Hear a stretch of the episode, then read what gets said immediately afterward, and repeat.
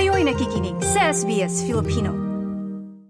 Bakit nga ba mahalaga ang pagkakapantay-pantay ng mga tao sa isang bansa sa pinansyal na aspeto? Ano ang mga magiging dulot nito sa bagong henerasyon? Nasaan ang Australia sa usapin na ito? Alamin ang mga detalye.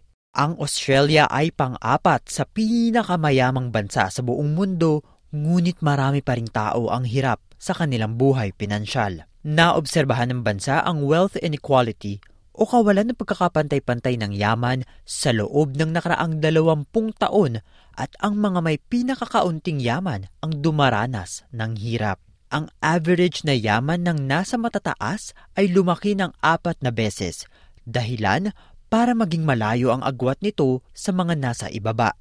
Ayon kay Siyentia Professor mula sa University of New South Wales na si Carla Chelowar, apektado ang lahat sa wealth inequality. International evidence shows us that equality, more equal societies, have better results on things that really matter to us mental health, life expectancy, infant mortality, obesity, outcomes from school, all things that really set, out, set us up for a healthy or a not so healthy society, and which we spend a lot of time and effort and money trying to fix.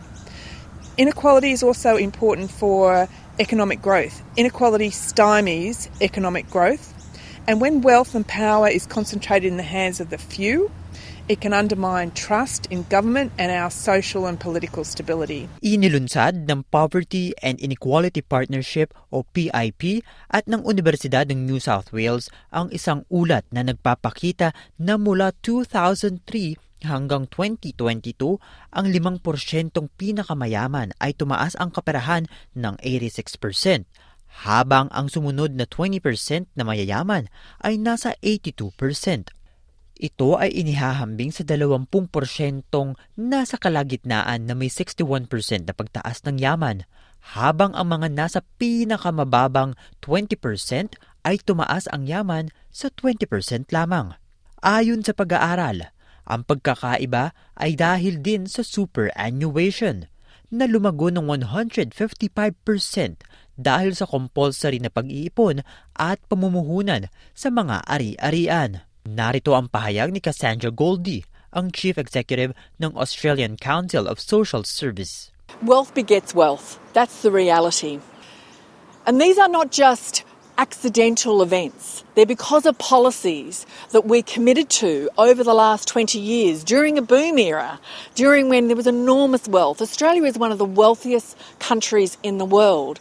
But over the last 20 years, we allowed our income support payment if you're unemployed, to become the lowest in the OECD of all of those countries.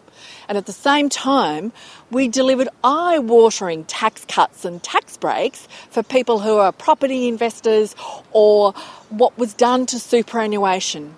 Ang inequality report sa Australia noong 2023 ay nagpapakita na ang maagap na tugon ng pamahalaan sa COVID-19 ay nakabawas sa kawalan ng pantay-pantay na kita ngunit ito ay naging pansamantala lamang. Sinabi ni Treloar na bagaman ang pagkakaiba sa kita ay nananatiling hindi nagbabago, ang pagkakaiba sa yaman ay nagtaas sa paglipas ng panahon. Aniya, dapat magkaroon ng mga plano upang bawasan ang pagkakaiba. Income support payments during COVID pulled almost overnight half a million people out of poverty.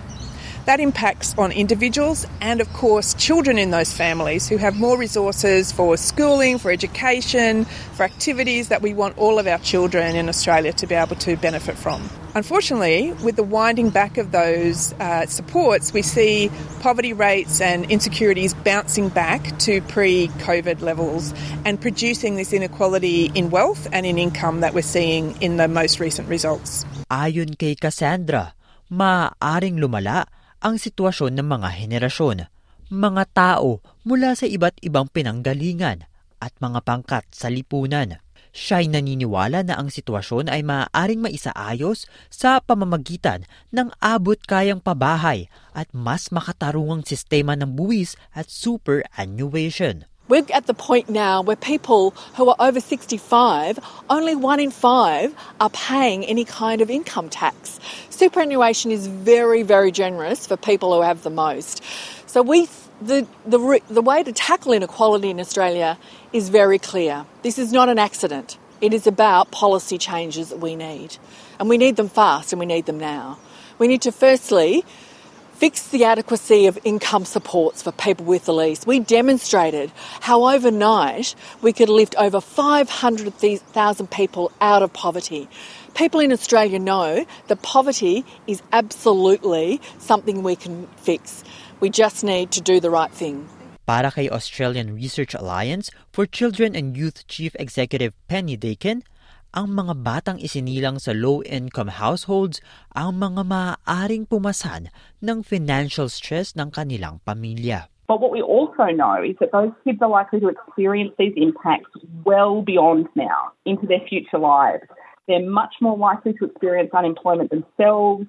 They're highly likely to interact with the criminal justice system, and that they're more likely to experience these same conditions that their parents have experienced Dagdag pa niya, mahalaga ang ginagampanan ng pamahalaan sa ganitong usapin, lalo na't apektado ang mga nasa murang edad. Dagdag din ni Cassandra, ang pagkakapantay-pantay sa pinansyal na aspeto ng mga tao sa isang lipunan ay importante sa isang bansa. Large injections of, of income into these families is a really important step that has to be considered. So we saw the Australian government increase um, income payments at the last budget by very small amounts.